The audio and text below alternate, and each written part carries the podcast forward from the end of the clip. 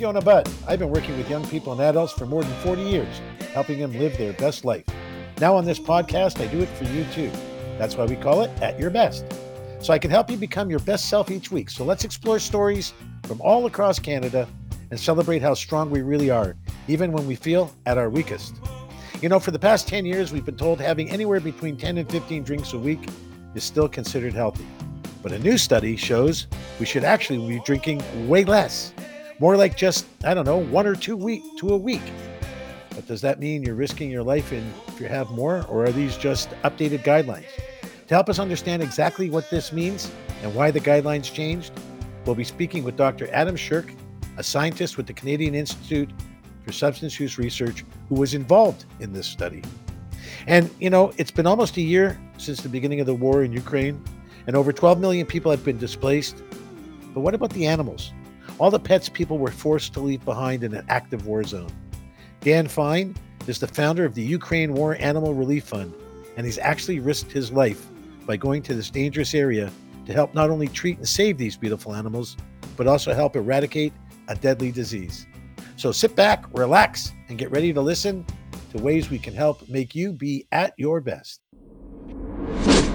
I want to start off by saying um, the stuff that we talk about here, it's really designed to engage uh, the audience in some way, either by listening and participating in their thoughts or by giving us a call and texting. So when I throw it out to you and I say, hey, give us a call here at 877 399 9898 or text at 877 399 9898 because I really want to hear from you.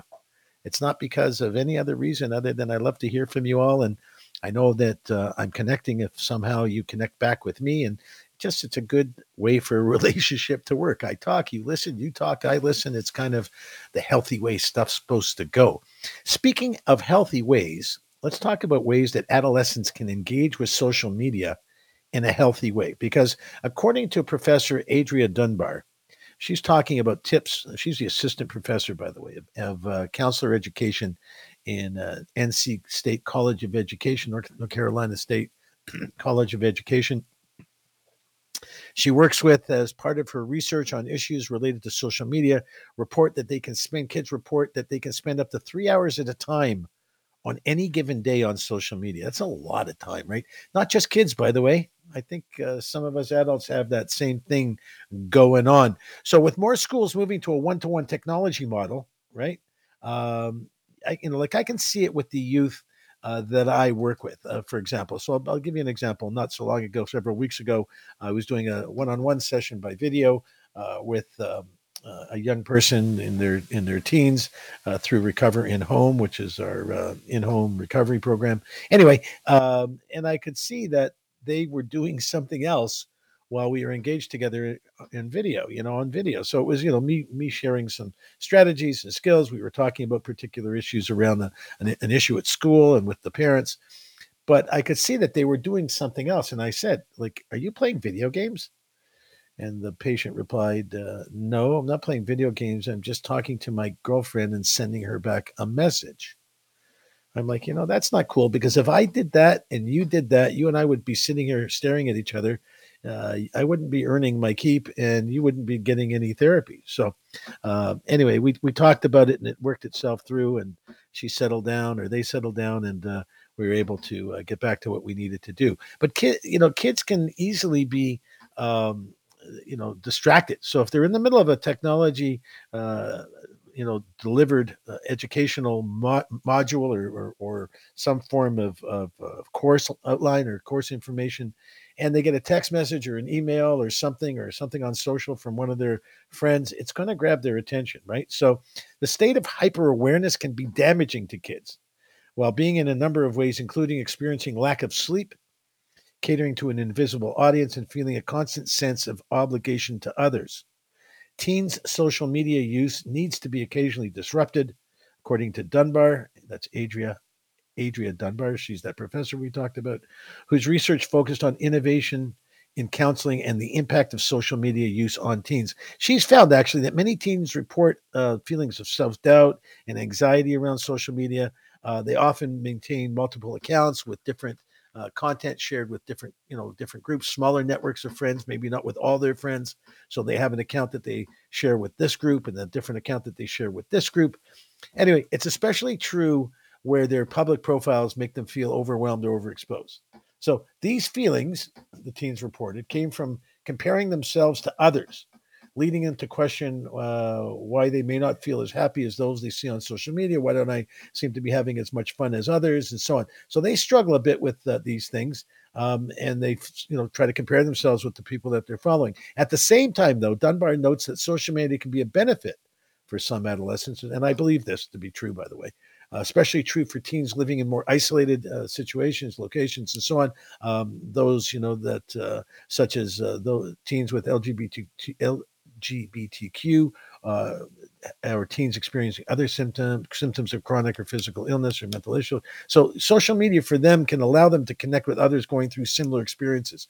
So if in a particular group and you're feeling somewhat isolated or not accepted, you know, social media can extend to groups and opportunities for you to share, right? And when you're able to share, you feel like you belong. When you feel like you belong, you don't feel so isolated. You don't feel so worthless. If you know what I'm talking about, you've got something going on with one of your one of your kids or a kid that you know, or even your own situation, uh, give us a call, give us a text here right now. Uh, 877-399-9898. Leo's here standing by. Would love to say hello. So to help adolescents in the process, we suggest parents first examine their own social media use and habits. I've always said that, you know, young people are, a result of the um, parenting that's modeled by their parents, one or both. So, in terms of being at your best, let me tell you that the kind of quality parenting that you do will have a direct impact on the type of children you raise and what they, how, for the most part, in some ways, how you form them uh, as they grow into adulthood. So, in terms of being at your best, you want your kids to be at your best, you got to demonstrate the same behaviors that you want from them. So, if you yell and scream at your kids, I'm not suggesting you do. I'm just throwing it out there. If you raise your voice or in some way aren't, you know, uh, don't have the patience that you think uh, you should have, guess what? Your kids are going to grow up like that too, in some way, shape, or form. Not all of them, not all of the time, but many, many times. Have you ever tried to limit your own social media use? What keeps you on social media? These are questions you ask yourself. Have you ever thought about completely getting off of social media and felt like that you couldn't, you couldn't pull away from it? I know people that have to check their stuff regularly or they feel like they're disconnected, like, oh my God, I haven't spoken to somebody like in almost an hour. I'm not making fun. I'm telling you, this is reality, right? Have you ever felt pressured to like something or comment on something when he didn't want to because all your all your crew were. Everyone that was on that that thread or that that that uh, blog or whatever that that uh, message that you're communicating through and and with, with uh, one of the platforms and, and someone throws out a question or looks for a comment and everyone's commenting but you you kind of feel like uh, you know like uh, yeah i want to weigh in on it too but i really don't want to but if i don't everyone's going to say how come Yonah didn't weigh in right? Anyway so dunbar this scientist that we're talking about, the researcher, suggests that they engage, engage adults engage in open communication with their children. Pose the same questions to them, attempting to understand what drives them, right? So, for example, have you ever tried limiting your social media? What keeps you, you know, the same stuff, right? Have you ever thought about completely getting off social media? Talk to a kid about that and see how they respond, right? So um, I think that's what's important here is that parents understand. Don't be afraid to ask questions. Doesn't have to be like a giant sit down and you know an OMG moment where oh my gosh we're gonna sit down and have the talk. No, it just should be kind of like cool and easy. You know, it doesn't have. Hey man, like what have you been watching these days? You know, like what what and what's ca- you know what's capturing young people these days on TikTok? Why is that more intriguing than Instagram, for example? Like uh, I, I want to learn. I, you know, you ask questions, and your parents then um, that your parents then have the opportunity, right, to to uh, engage, and the kids engage with you, and it's a discussion. It's not a debate. Doesn't become an argument. You feeling me? Anyway, so many things we can be doing. It's just really important that we pay attention. You got to reduce the amount of sleep of social media time or time on uh, you know, on on uh, on the sites. Uh, keep in mind the other things about social media that uh, you have to understand. It's you know where, what they're looking at is based on the kind of values you believe in as a family and so on.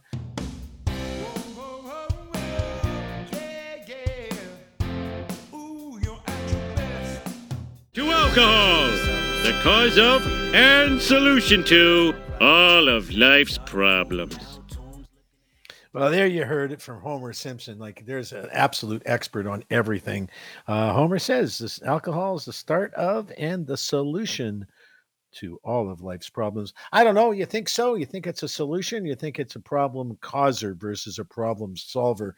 I don't know. There's all kinds of stuff being talked about these days, and uh, if you're not sure who I am and what I do, but I, you know, I deal with people that have issues with um, struggling with mental health issues and, and uh, struggle with uh, substance abuse disorder, often alcohol use disorder.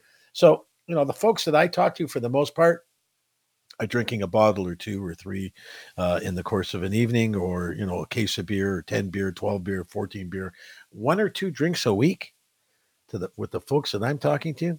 It's not even it's not even on the top of their mind. It's not even something that they can comprehend. And I'll tell you, I've been talking to a bunch of folks this week. I was on my friend John Oakley's show here in Toronto at uh, on 6:40 a.m. on the Global Network. Um, John is uh, a master at uh, talk radio. Anyway, we're having a, a, great conversation in studio. It was actually, as an aside, my first time in studio since the pandemic has been over. Uh, had a great first time in studio live with a, a, host, you know, interviewing me. It was it was amazing. It was great. Anyway, aside from that, uh, we talked about this whole study going on uh, and the release of information that talks about um, drinking more than two standard drinks a week isn't good for you, and that alcohol is now considered a carcinogen. Yeah, it's uh, going to cause cancer apparently, right? Um, so as far as I'm concerned, it's something we definitely need to talk about uh, because people are very confused with what's up with all of this. Um, and you know where where I'm coming from, right? Where I'm coming from, it's just a matter of uh, understanding where the where the study comes from, what what's kind of behind it all. Uh, so it's coming from the Canadian Center on Substance Use and Addiction, CCSA, and they're the ones that are talking about uh, more than two standard drinks a week, or equivalent of 13.45 grams of pure alcohol at a time, is associated with increased risks. Trying to get through it. Like so, and they, the report is an updated to Canada's low risk alcohol drinking guidelines that was published in 2011. So the new report uh, puts us out at two drinks per week, um, and that comes after two years of research, nearly 6,000 peer reviewed studies, and about a thousand survey submissions from the public. Part of the project was funded by Health Canada. Not really quite sure why they why they why they did it what what you know caused the study to to come apart you know there was a study done before uh, i'm not sure if people suddenly were getting really sick and someone said hey we need to study this or um, what defines you know what what's the motive behind a study such as this? Anyway so the definition of a standard drink just so we're on the same page here okay? The definition of a standard drink in canada is equivalent to a bottle of beer a glass of wine. So they don't say how big that glass of wine is, a shot glass of spirits, or a bottle of cider. Then they go on to say uh, to harm to the harm to yourself and others is moderate, meaning one in one hundred. So what's that? Ten percent? No, it's one percent. One in one. I did the math right. One in one hundred risk of premature death. So it's hard to understand why, you know, someone who has a glass of wine in an evening, if they can tolerate wine and they're at the stage of their life where they, you know, they they can relax in the evening and have a nice drink with dinner, uh, you know, three to five ounces of alcohol, maybe, uh, or uh, three to five ounces of wine, excuse me, not of alcohol. So um, I'm not quite sure, really, what we're what what you know where we go from that to two drinks a week uh, is the new number. So, it, so there, because there was a time, right? There was a time not so long ago. I mean, when I was a kid, there was a time when you know people were told to have a half a glass of wine every night. Uh, you know, my mom in in her day, and you know, in her seventies, um, her doctor said that you know if she, you know, maybe a half a bottle of beer in the evening would be good for her good for her health. So I'm not sure what that was to counteract, but obviously for something. Uh, but anyway, the one in 100 risk of premature death. So if you have three to six drinks weekly, uh, according to CCSA, um, they as you increase the intake, the risks grow higher, more steeply for women than men above when they go over six per week, right?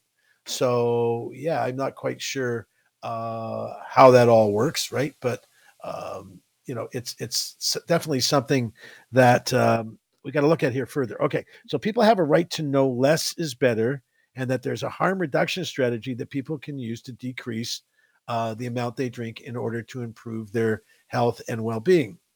That's according to Dr. Peter Butt. He's the co-chair of the project to develop Canada's alcohol guidance.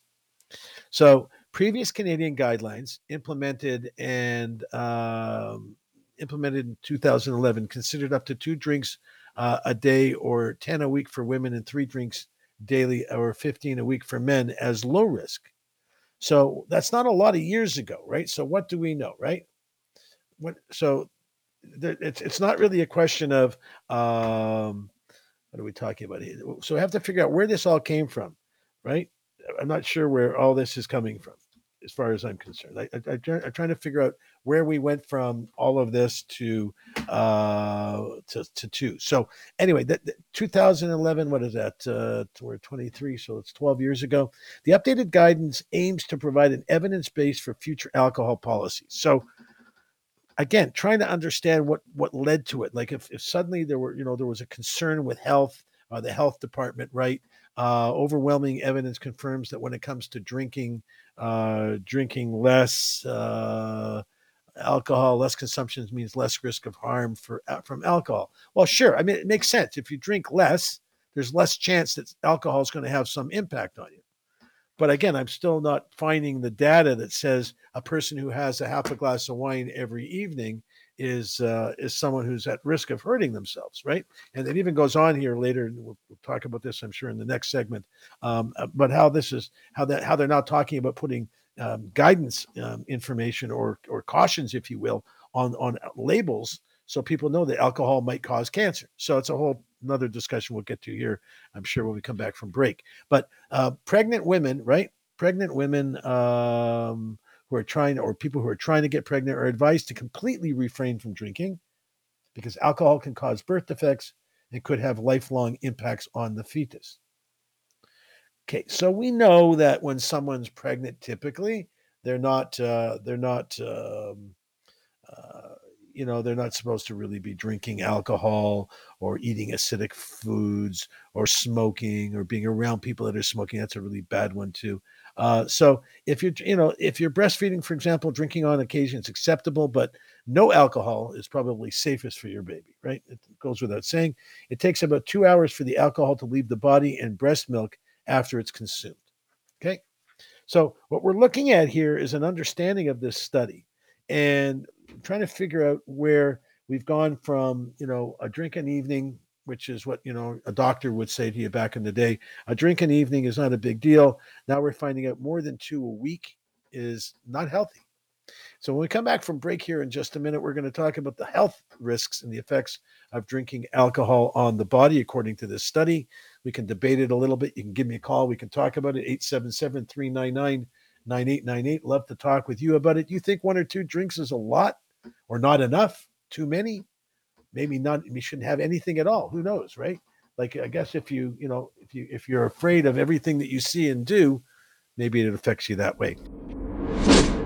We're talking here about this alcohol thing, uh, this uh, study of alcohol, and um, interesting in what's what's what the study shows uh, as it relates to um, people drinking, right? And uh, whether they should be drinking uh, more or less. Uh, it's it's it's an interesting it's an interesting look here. It's an interesting study uh, that we're talking about um, and trying to figure out exactly um, what's going on. Let's let's have a listen to this clip here for a second.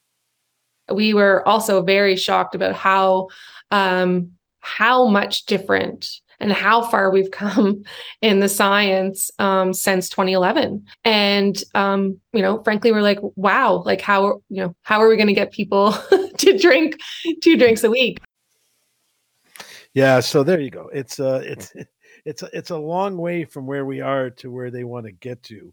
uh, as it relates to not just the study, but the study has to be something that um, I guess is not, I shouldn't say enforceable, but something you can market against, right? Like there's, you, you've got to be able to figure out a way that you can actually convince people that um, that they want to uh, to drink less, right? And I, I, just there's no real you know other way to look at it. it. It's one thing to come up with a study. You know when when they came up with the the study around tobacco use, and then they came around you know came up with a campaign to address you know consumption of uh, cigarettes in young people and just in adults and everybody you know they had some pretty strong evidence I, i'm not getting that the evidence here uh, is compelling enough it certainly didn't jump out at me it wasn't compelling enough to um, for me to say okay yeah like i get i get it right so um, give you an example here uh, something uh, as an aside what the world's oldest woman who just died of uh, at 118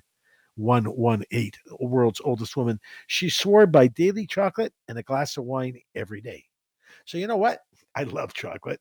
If I could have a piece of chocolate, I don't drink alcohol, but if I have a piece of chocolate and something else, and uh, I guess maybe I should start drinking wine. I don't know. It's probably not a great idea for me right now. But uh, 118, that's you know that that certainly makes her a serious expert, right?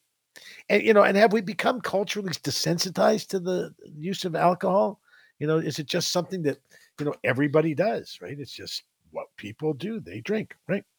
So it's not such a simple thing to say that two drinks is where we need to be. Uh, Kevin, uh, our friend in Ontario, texted us and says here, uh, uh everyone's an expert in, in their own mind, right? So everyone's got a reason to find something wrong with something. I, I had uh, I had a, a, patient not long ago, actually a, a, coaching client not long ago, tell me that um, his doctor suggested that maybe he take uh, some time off of his exercise because you know eh, you know working out every day. Um, although he had a he has a tremendous trainer and and regime and so on uh, in terms of his workout r- routine and such, and the doctor said, you know, might be it just might be a little compulsive, might just be a little too much. And of course, it got into my guy's head and he's like, Yonah, my doctor thinks I have a compulsive disorder. And next thing I'm talking to the parents and find out the truth. So, you know what? It's, it's, it, it, this, this is an interesting study. It's something we want to talk about, something we need to share. But I'm wondering if it's creating more anxiety for people going, OMG, I can't believe it. I have a beer every night with my dinner. you know, am I going to die of cancer now? Like, there's people that think I'm not making fun at all. Please, I'm being, I'm, I'm really being truthful here. There, there are people out there. Come on, you're not, you're shaking your head at me, all. I can see you're doing it. Listen, you know, there's people out there. Uh, I know people. I'm one of those people out there that when you hear about something like this, and if you know, if I was someone who was drinking every day, I for sure would be all in my head about, oh my god, like did I do that? Am I making myself sick? Anyway, what are the actual health effects of drinking alcohol? Negative health impacts of alcohol for those who consume it and others around them. I like that. So just you should know that mental health issues, mental health disease, alcohol use issue, alcohol use disease, and uh, all substance use diseases or any impulsive negative behaviors, gambling, texting, sexting, eating disorders, and so on. If you're in a family environment, you're and you're fortunate to have family around you to support you, these kinds of diseases are family diseases. Everyone gets to play, as they say. So it impacts his people impact around the for the people around you, excuse me, and for those obviously who consume it directly. Alcohol. So here's what the, the report says: alcohol can affect various organs, putting people at increased risk of uh, cirrhosis, pancreatitis, gastrointestinal inflammation, heart disease, multiple cancers, as well as injury from falls, violence, and motor vehicle crashes, according to research compiled by the CCSA. Okay, so am I the am I the only one? Give us a give me a text or a call here 877-399-9898. Uh, tell Leo you're on the phone and, and chime in here with me, uh, because I'll tell you it, it's it's um, hard. You could hard to peg alcohol as a contributor to all of these things with this kind of generalized. You know, sure, if someone is drunk, they stand a better chance of falling or if someone is, is is is inebriated or not at their best, if you will.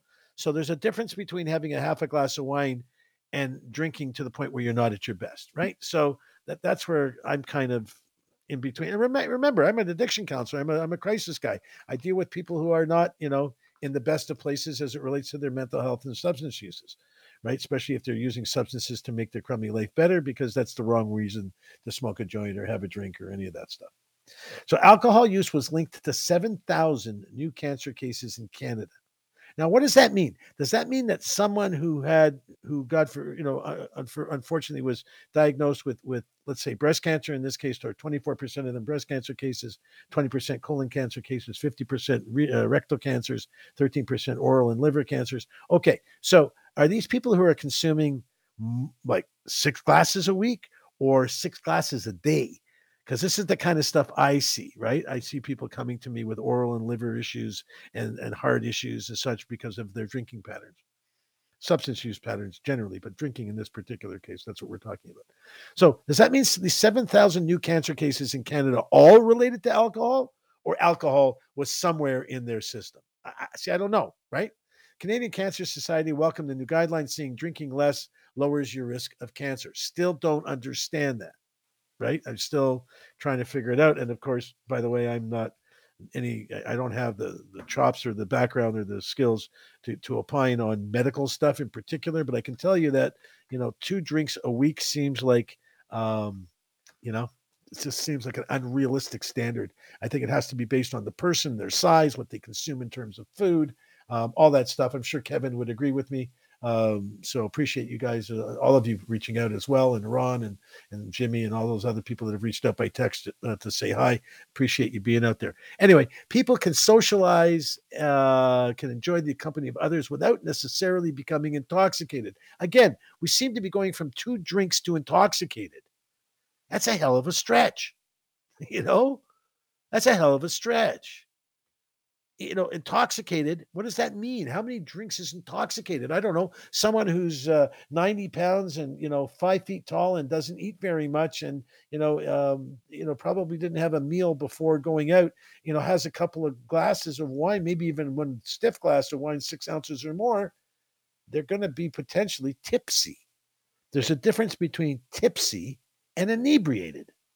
So, it, and, and, I'm not sure exactly what that level looks like, but according to uh, the experts, the pandemic, of course, had an impact on drinking habits in Canada with stress, boredom, loneliness, all of that stuff. We know people were self medicating uh, for all kinds of reasons um, anxiety and depression, the, the two that we know of the most. Meanwhile, around one in five Canadians also said they've been drinking less than they did pre pandemic. Among those aged 15 to 29, one third had decreased their consumption, which is a good thing. That's something we're, we're interested in in tracking and in, in, keeping in the loop here. So anyway, they're now talking about putting uh, cancer warning labels. The new recommendations lay out a continuum of risks. Three to six drinks a week increase the risk of developing certain cancers, including colorectal, breast cancer. More than seven drinks a week increases your risk of heart disease and stroke. They want this to be put on bottles of alcohol. And people, they according to the CCSA, people need to count their drinks. They need to know how much they're drinking and keep track because you got to count. Well, everyone's got to know what their comfort zone is. And for some people, one bottle of beer is okay. Some people, a couple of bottles of beer is okay. Everyone's got their own thing. But if you're trying to live within these guidelines and you really want to believe that these guidelines are something that you need to pay attention to, then hey, you know, uh, maybe you got to curb your drinking and see if you can get it down to a couple of times a week. Um, I, I, I, again, it's hard for me to convince anybody that that's where to go because I'm not sure that it applies to everybody across the across the map like that. Um, anyway, we'll see how this rolls out. There's lots of people talking about it. Uh, it's out there on, in the media, and uh, lots of my colleagues are chatting about it on radio, TV, on social media, and so on. So we're going to learn more as we go forward here.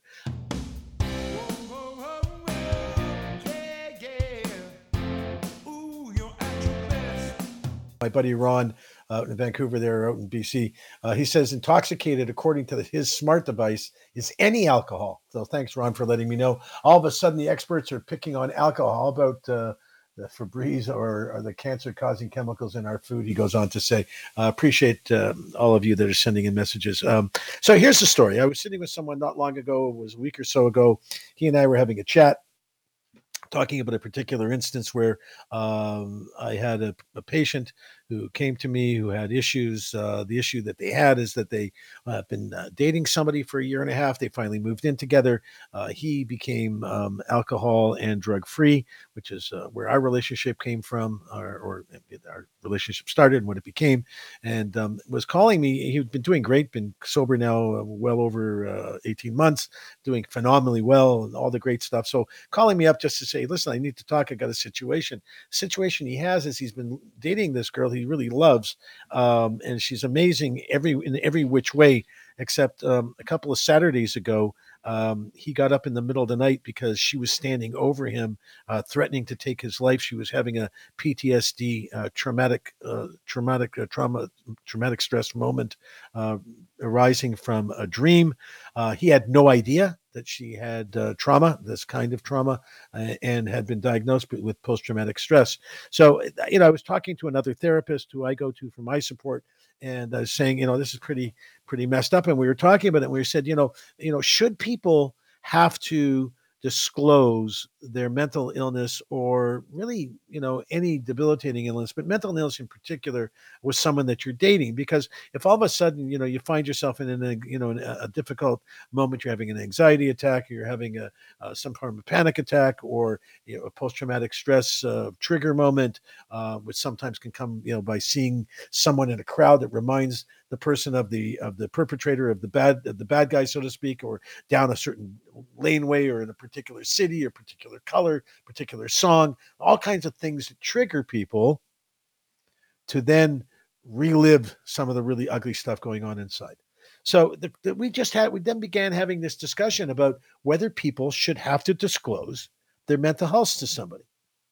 And i stand on the side of uh, if you're in a healthy relationship you in that relationship i think it's important that you're open and honest with each other of course at a point in the relationship where you feel safe to do so right so you want to make sure that you're telling someone you're in you're in a position of uh, comfort in making the risk and in, in, taking the risk of um, sharing at that level right sharing that some of these gut wrenching things so for you to be at your best for this relationship to be at your best which is the purpose of this whole show it's imperative in my mind that you're open above board and transparent right so a lot of people, you know, have different opinions. I'd like to hear your opinion. 877 399 9898. What do you what do you think? And um, I'd like to know what you think. You think someone should disclose like should this girl, this young person have disclosed to the to her boyfriend, the, the young man that called me and said, "Hey, by the way, I have post traumatic stress. Sometimes I have horrible dreams. Sometimes those dreams cause me to act out." You know, I mean, for the I can remember when when my wife Pumpkin and I first got together for the first number of years, I would have boxing dreams, uh, not necessarily nightmares, but boxing dreams where I'd wake up in the middle of the night punching, and um, fortunately, never really hit her, but certainly made enough noise and uh, grunting and groaning as if I was in the ring. Uh, I can imagine that just would have been freaky to listen to, um, but you know, I had to disclose that sometimes I have these dreams and I you know, don't mean so. Anyway, we sit, we we now sleep back to back and have for a very long time, and and uh, we're very good like that. So, but but my point is that you know, it's important. I think that people understand what we got going on. So if we need the help, we need the support. We need to be able to say, "Wow, I'm just having a moment," right? Like I tell my girl all the time when I'm having an anxiety problem or I'm feeling my ADD is kicking in or my you know my OCD is just a little out of control. You know, we're planning a trip and you know she understands what makes that work for me and not work for me and and we talk about it and we have a, a really open relationship, right? But I think that I think that what we need to talk about here is the openness in a relationship. I also thought that maybe people should wear an, a medic alert bracelet. My, my son says I'm crazy because no one will ever look at it, but a medic alert type bracelet that says I have, you know, in my case, I have anxiety disorder, OCD, ADD, non-medicated. And somebody that's got, let's say, schizophrenia or bipolar disorder or whatever, they may have a bracelet that says schizophrenia or bipolar disorder or anxiety, whatever, medicated right? So if some if there's a situation where they're you know they're having a moment they're acting out they're having a, an episode if you will right? That there's an opportunity then for someone to look at that medical bracelet and go wow you know this person's having a panic attack. Uh, they're not they're they're on medication. I can't you know you can ask them do is your medication handy? Sometimes it's just a matter of putting a lorazepam or, or, or you know benzodiazepine down there you know in their mouth so they can swallow it right? So i think um, here jasper um, jasper here is that I don't know where Jasper is from, but he says, or she says, I'm not sure. They say uh, you should disclose if only for your own and your partner's safety and comfort at the point in the relationship where you feel comfortable to do so. I, it, it, that makes a lot of sense to me, right? That that's a that's a first of all, I appreciate everybody texting us and, and letting us know what's up, but um, that makes a lot of sense to me. It, it, if you're able to to um, you know to share in comfort, it's the way to do it. Anyway, when you feel comfortable, so the, the point is, when should you disclose? You should disclose at a point of time that you start feeling comfortable in that relationship. When you feel okay to do so right? So I would think if you're living with somebody, you've gone from dating to perhaps some some weekend sleepovers to whatever to dating to the point where you're now living together. Uh, one would say I think that that is a reasonably good time to disclose, right? I mean, you're in the home. You know, I think that's a time to tell people, you know, what you got going on, whatever, whatever mental health or physical health issues or whatever. If you're living in the house and you're going to be there together, I think whoever you're living with deserves to know what you've got going on. Unlike this guy who woke up and his uh, partner, who he loved, he loved. Anyway, what happened with them is they decided to get some treatment together. I believe that they're doing well, and she's uh, she's on her way to some level of good recovery, and and they're able to do it together. Right? I have I have patients that I encourage, especially if they have a, a support that they're living with. Sometimes a mom, a dad, sometimes a, a you know a, a, peer, sometimes it's a you know roommate, sometimes it's a it's a loved one like you know a a, a partner, a, a spouse, if you will, in some capacity. I, I like to include them in therapy. In, in a positive way as it relates to how to support the person who's in fact my patient right so when you need support so what happens if you don't disclose and you need support because you're having a difficult moment I know people that just try to hide it. Well, you can't hide a freak out.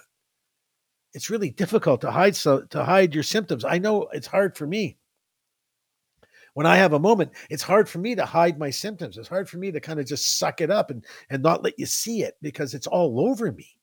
It's tense. It's tension. I start to perspire. I, I grit my teeth. I, I, I just, it's, I, I know I'm different. I see myself. I videoed it before yeah, it's another conversation. But anyway, um, and when they ask, when, what's a good time to disclose? When they ask, and maybe once you've discuss, discussed your stuff, ask them to discuss their stuff. You know, maybe maybe that's you know before you move in, it's one of those conversations. Okay, I really love you, and I really want to do this, but um, you know, I think see someone else here and. Uh, don't have their name, but they also suggest they text in and think you should discuss before moving in, so the other person can make a make a choice. Yeah, I agree, and I and I think for the most part, if the relationship is based on that kind of love and, and, and desire to be together if the, if the guy or gal or person is the individual is is is who you need to be with they're going to get it. And, that, and, and they're going to be that's you know they're going to respond i'm hoping in some very positive supportive way. Not always but maybe right you got to say what you're comfortable sharing you don't have to share everything but you can share some of it you can say by the way i have post in this case i have post-traumatic stress I came from a, stressful situation where I was exposed to a traumatic situation. I don't really want to talk about it, but just understand that I, I, I have this issue. And then maybe down the road sometime you might discuss what's behind the trauma, what's you know behind the traumatic stress. You feeling me? Anyway, only do it if you're ready. I, I think that uh, I think it's it's it's a no brainer. I think I think if you're in a relationship people got to know what's going on. They got to know what you're feeling and how you're feeling. They got to know what makes you tick, good, bad, or indifferent, so they can be their best at helping you be your best.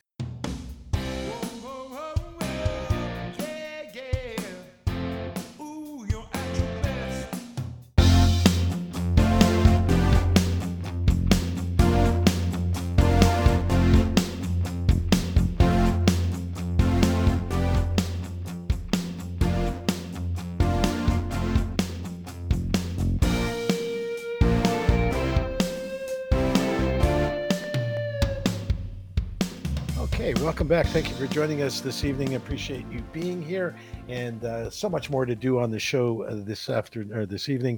Uh, the second uh, half of the show, we got all kinds of stuff to talk about. Uh, real quick though, before we just uh, get into the next subject, our friend Ron. Um, he wanted to let me know that he has Asperger's syndrome. He's 58 years old, thinking he was a sociopath. He got very good at mimicking normal behavior and uh, trained well as an observer. So I'm not sure he was talking about full disclosure with his mate, but certainly talking about full disclosure with us. So appreciate uh, Appreciate that, Ron. Thank you so much for sharing with us. Uh, it, it's very helpful. And for all of you that have been sharing, I really appreciate uh, having you chime in because I don't feel so lonely. And it's just me and, and Leo and our production team. So when we get outsiders hanging out with us, we really, really like it. So uh, you as an audience, you're not outsiders, you're family, right? So appreciate you so much. You um, you're sharing with us mean, means an awful lot. You know, um, I, I read this thing um, in on social media this weekend, and I wanted to share it uh, in this uh, champion segment uh, because I think the uh, words of uh, Anthony Hopkins, the actor, um, I think he's a real champion for sharing this in social media, and it's obviously something that he, you know, feels passionate about, and obviously has lived through in his own life and come up with some decisions. So stick with me here as I read what he uh, shared um, verbatim, and uh, then we can talk about it a little bit. You can share with us here 877 399 9898. And uh, we do so much appreciate you doing so and being part of the show here with us tonight. Um, Anthony goes on to say, uh, let go the people who are not uh, prepared to love you. This is the hardest thing you will have to do in your life.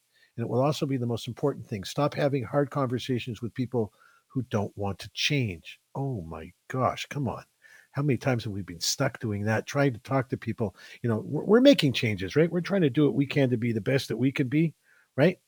But at the same time you know we're we're, we're trying to rely on other people in our lives and wondering why they're not changing along with us and so on. It's not our job right? So stop showing up he goes on to say stop showing up for people who have no interest in your presence i know your instinct is to do everything to earn appreciation of those around you but it's both it, it boosts it boosts but it's a boost that steals your time, energy, mental, and physical health. When you begin to fight for a life with joy, interest, and commitment, not everyone will be ready to follow you in this place. Doesn't mean you need to change what you are. It means you should let go of the people who aren't ready to accompany you. You hearing this? If you're excluded, insulted, forgotten, or ignored by the people you give your time to, you don't do yourself any favors by continuing to offer your energy or your life. Like at some point, enough is enough. The truth is that you're not for everyone and not everyone's for you. And sometimes it's a family member, by the way. I'm adding that. This is not in his text. That's what makes it so special when you meet people who reciprocate love. You will know, you'll know how precious you are, right? Again, I go back to saying, and this is not in his text, but I go back to saying if you're in a relationship with people who aren't making you feel good about yourself, you're in the wrong relationship. It's not it's not the relationship you need to be in right? You need to be in a relationship with people who make you feel good about yourself. And in order to do that, right, you have to be able to get rid of the people or move away from the people or uh, abandon the time you spend on the people that steal you your energy away. The more you spend your time trying to make yourself loved by someone who's unable to, the more you waste your the, the more you waste depriving yourself the more time you waste, excuse me, depriving yourself of the possibility of this connection to someone else. There are billions of people on this planet, and many of them will meet with you at your level of interest and commitment. The more you stay involved with the people who use you as a pillow, a background option, or a therapist for emotional healing, the longer you stay away from the community that you really need and want. Maybe if you stop showing up, you won't be wanted. Maybe if you stop trying, the relationship will end. Maybe if you stop texting, your phone will stay dark for weeks. Well, that doesn't mean that you ruined your relationship. It means only that you're holding on to it back with was the energy that you that it means that the only thing that you're holding back was the energy that you have to give to keep it up, right? This is not love, it's an attachment. If you're wanting to give a chance to those who deserve it, you deserve so much. There are people who should not be in your life. So here we have Dan, I believe, on the line. Do we, Leo? We have Dan here on the line with us? Okay. Uh, the most valuable thing uh, you have in your life is your time and energy, and both are limited. When you give your time and energy, it will divine, define your existence. When you realize this, you begin to understand why you're so anxious when you spend time with people in activities, places, or situations that don't suit you and shouldn't be around you. Your energy is then stolen. This is more of what Anthony Hopkins is saying. You're not responsible for saving some anyone. You're not responsible for convincing them to improve. It's not your work to exist for people and give your life to them. If you feel bad, if you feel compelled, if you you will be the root of your own problems, fearing that they will not return the favors you've granted, it's only your obligation to realize that you are the love of that you, that you are the love of your destiny and accept the love that you deserve from others. Decide that you deserve the true friendship, commitment, true and complete love with healthy and prosperous people. Then wait and see how much everything begins to change for you. Don't waste time with people who are not worth it. Change will give you the love, the esteem, happiness, and protection you deserve.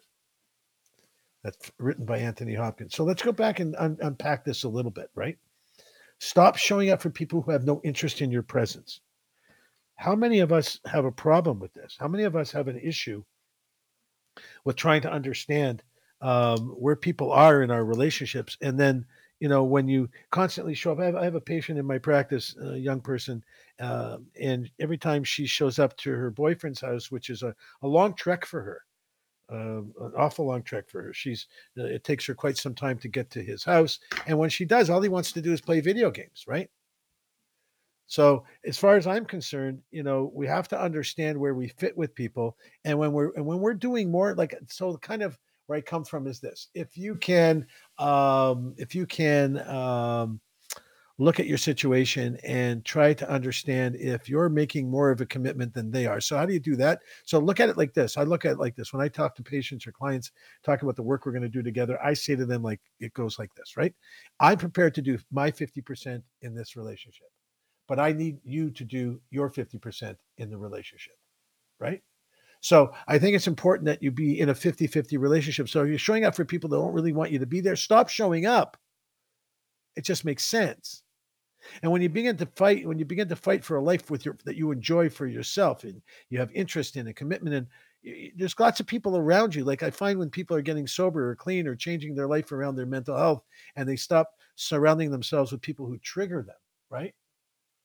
It's it's a kind of a, an interesting situation because when you stop looking at, at, for those kinds of places to be uh, uh, accepted in, you suddenly start to feel better about yourself because the people who do accept you are more like you and more willing to like you for who you are. And if you feel excluded or insulted or forgotten by people, right? And it, and you continue to reach out to them thinking that there's something you did to cause them to not be so into you, so to speak, probably has nothing to do with you. Probably has a lot to do with them. But we tend to stay in relationships that may not be good for us because it's easy it's easier than trying to find new relationships. It's easier than taking the time to surround ourselves with people who really care, who are a good fit for us, right? Not everybody's a good fit. It doesn't work. It work doesn't work like that, right? Not everybody's a good fit. So when you find people who are a good fit, you want to enjoy those relationships. And sometimes trying to mix people who are a good fit with those that you have now that aren't such a great fit doesn't work so well. Anyway, stop working so hard at relationships that are more than 50%, where you're doing more than they are, because it's not worth it. It just doesn't make sense for you to put all the effort into a relationship that you're not being reciprocated in, right? They're not, they're not giving it back. You're not getting it back. Stop giving it. Because if you don't have a place to plug in and get back, the battery starts to run low. You know what I mean? And when you run out of energy, it's hard to live your own life, let alone the lives of others. So stop fixing the world. Stop making everyone's life better just focus on your own, right?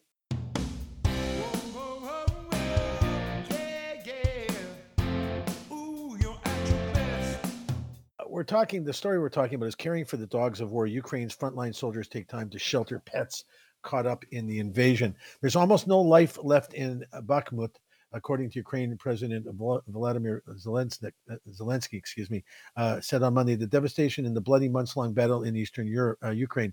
Soldiers, as they struggle to hold their territory and for, survive, it's not just human lives that they're saving.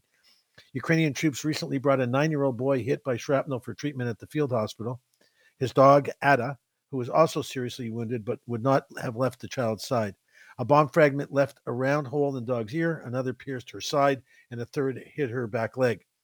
I love you. I love you so much. You're a good girl, repeated Charles, an American medic, as he examined Ada.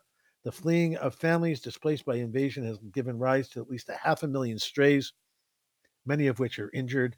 On the very front lines in the trenches, Ukraine's military units have been giving shelter to some of them. Soldiers from one battalion in Bakhmut uh, said that they all uh, that they take all stray dogs that they find to their bases and they take care of them.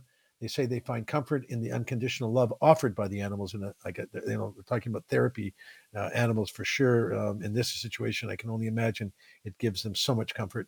A lot of our guys have died, said one soldier, but as long as we have food, We will feed the dogs. The battalion assembled little dog houses for the strays and leaves plates of food beside each.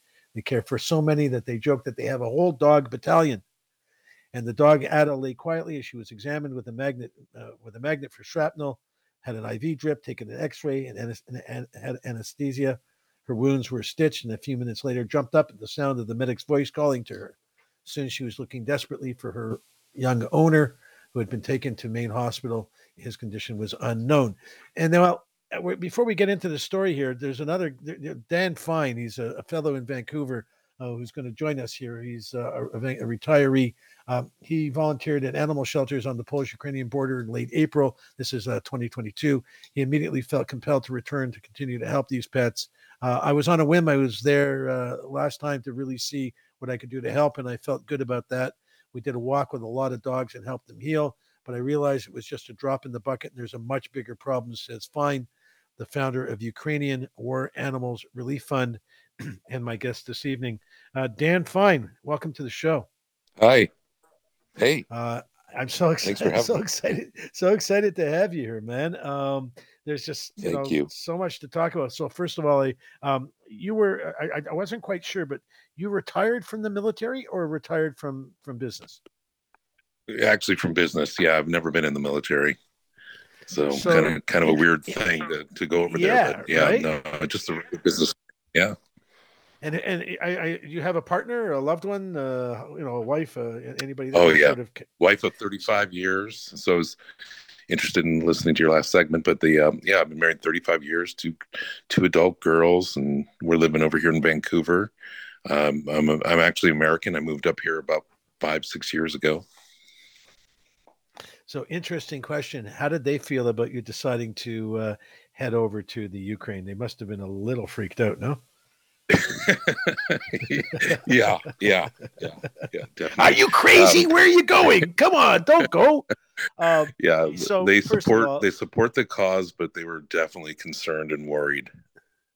Okay, so um, I got a you know a bunch of stuff to talk about. Some of the personal stuff though is um, you were thinking to go over there and do this because I know that you you needed to do this and and uh, it, it, was an important part of you know something that meant a lot to you, right? So if you're not sure who we're talking, you're talking to Dan Fine. He's the founder of Ukraine War Animal Relief Fund. We'll get to how you can help them here later on. But um, when you decided to do this, Dan, um, there had to be a part of you that was somewhat nervous, and I would venture to say scared. I mean, I I would certainly have some panic issues around entering the front lines, but was the motivation so strong that it overcame your own desires and needs at the time? Yeah, it, that, that's the weird part about this is I, I really wasn't, and and I, unlike unlike me, I wasn't scared. I would normally be scared, but you're absolutely right. There was a flip, a switch that just kind of flipped internally, and when yeah. it said I got to go do this, and this is important to me, and this became my cause, it just kind of overrode all other things. And it said, you know, I, I got to go do this.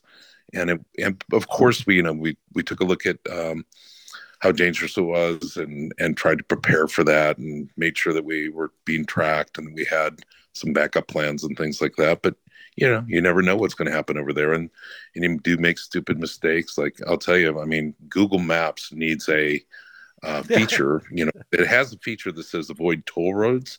It needs yeah. another feature that says avoid the front line because it yeah, doesn't. No kidding. You know, yeah, it, t- took us yeah. the wrong way a couple times.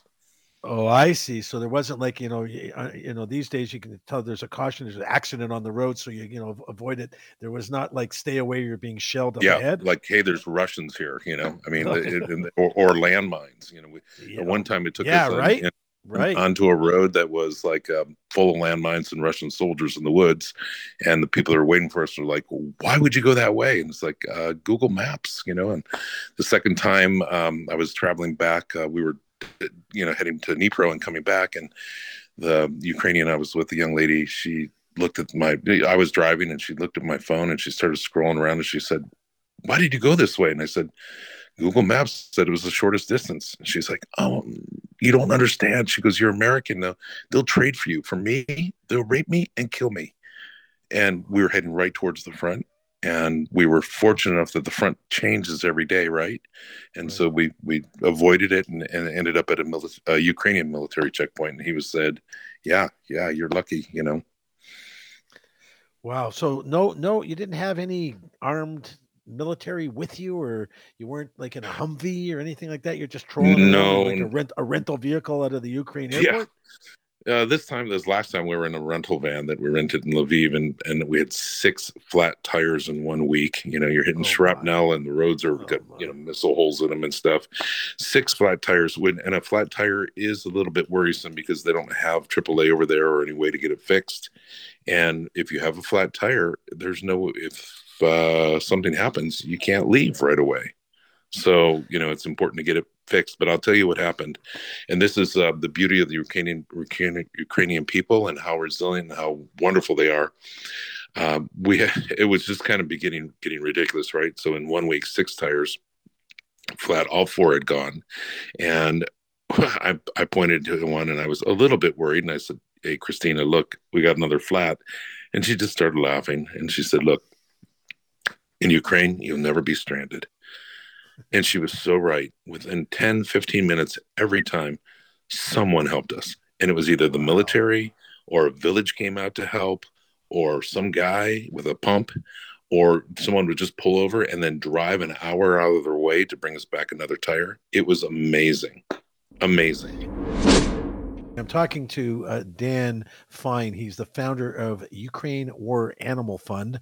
Uh, you can uh, reach out and be a help by going to www.gofundme.com forward slash F forward slash U W A R F for Frank. Uh, they're trying to raise $245,000. He's re- raised 213 so far.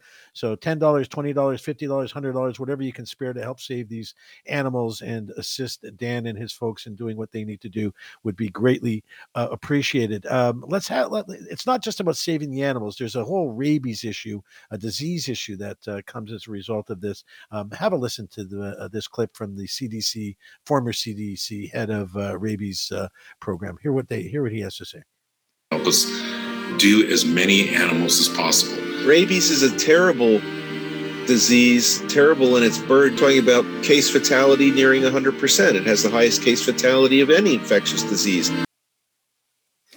There you go. So um, Dan, welcome back. Um, Yeah. we're going to get to You this uh, whole issue around rabies here, rabies in a second. So gi- give us a, you know, I don't want to belabor it, but give us an idea what was like the first time you ra- landed in the Ukraine. Uh, I guess that's where you landed, right in Ukraine. Um, Yeah. to, we- uh, well, your- actually, your- yeah, you can't. You, you can't really fly there anymore because there's there's no flying, so you have to So- fly into Poland and then you take a Okay. train, and so you get to Przemyśl. Przemyśl is right on the border, and then you uh, either take a tr- uh, you know bus or train across into Lviv and then and then into Ukraine. So I spent a total of three months over there last year, um, Oh, a month at a time, and you know the you asked uh, before the break, you know, kind of what it was like. It, it's a little bit surreal, uh, both both from you know never experiencing anything like this, and you know living in Canada or the United States, we just have no clue of Yeah. kind of what it what it feels like to be uh, having a, a neighbor like Russia just punishing you. So you've got, um, you know, a lot of places no electricity, no heat. You know, you have um, no gas. Uh, you know, I think the fuel prices are beyond un- unbelievable. And I look at, you know, I live over here in, in a little town in Vancouver with about 45,000 people. And the last time I was there, I, we set up a clinic in a, a town in southern Ukraine called Izyum, I Z Y U M. And it was really interesting. It's about the same size of the town I'm in, but Mhm. 80% of the buildings and homes are gone, demolished down to rubble. 80%. yeah yeah Yeah. one looks at the one looks at what you see on uh, in the reporting and you know it's you know it, it, it- it's I, I I don't want to get into the, excuse me excuse me the whole political side but you know i don't know what russia if russia plans to take over the ukraine they're going to take over rubble because they're not leaving anything behind that's of any substance and uh, you know any any value any commercial value in terms of real estate and all that is at least from what you see in uh, in the pictures um, i assume it, it looks Yeah. like that but uh, okay Oh, so. We, Yeah. yeah we know that rabies is a big issue um, give us an idea of how that kind of played into your whole process there yeah, So you know, sorry, that's my dog barking at me, wanting to play. okay. uh, Say hi for me. But you know, the, the here's the the interesting part. We learn we learn every time we go over there, and we learn from the Ukrainians. And what we learned was that you know, first of all, you've got 12 million people that have refugeed out. So either they're moved to the other side of Ukraine, or they lost their homes, or they're dead, or whatever it is. Yeah. And if you think about that, in in Canada, we have a 60% pet ownership. So 12 million times 60%. You can't fly out. A lot of the bridges are, are wasted. Uh, so a lot of people even don't have cars anymore. They're blown up or they just can't drive. So if you have to take a train, you can't take your animal with you. And so they leave them at the train station or they just throw them over the fence at the shelter and they have no choice. And you can imagine, you know, what that does to you as a pet owner. Uh, like Oh, you were yeah. talking about the the kid that had the, the that dog that got you know I saw lots of dogs with shrapnel in it and bullets in it. Yeah. One one dog had eight bullets, survived amazingly.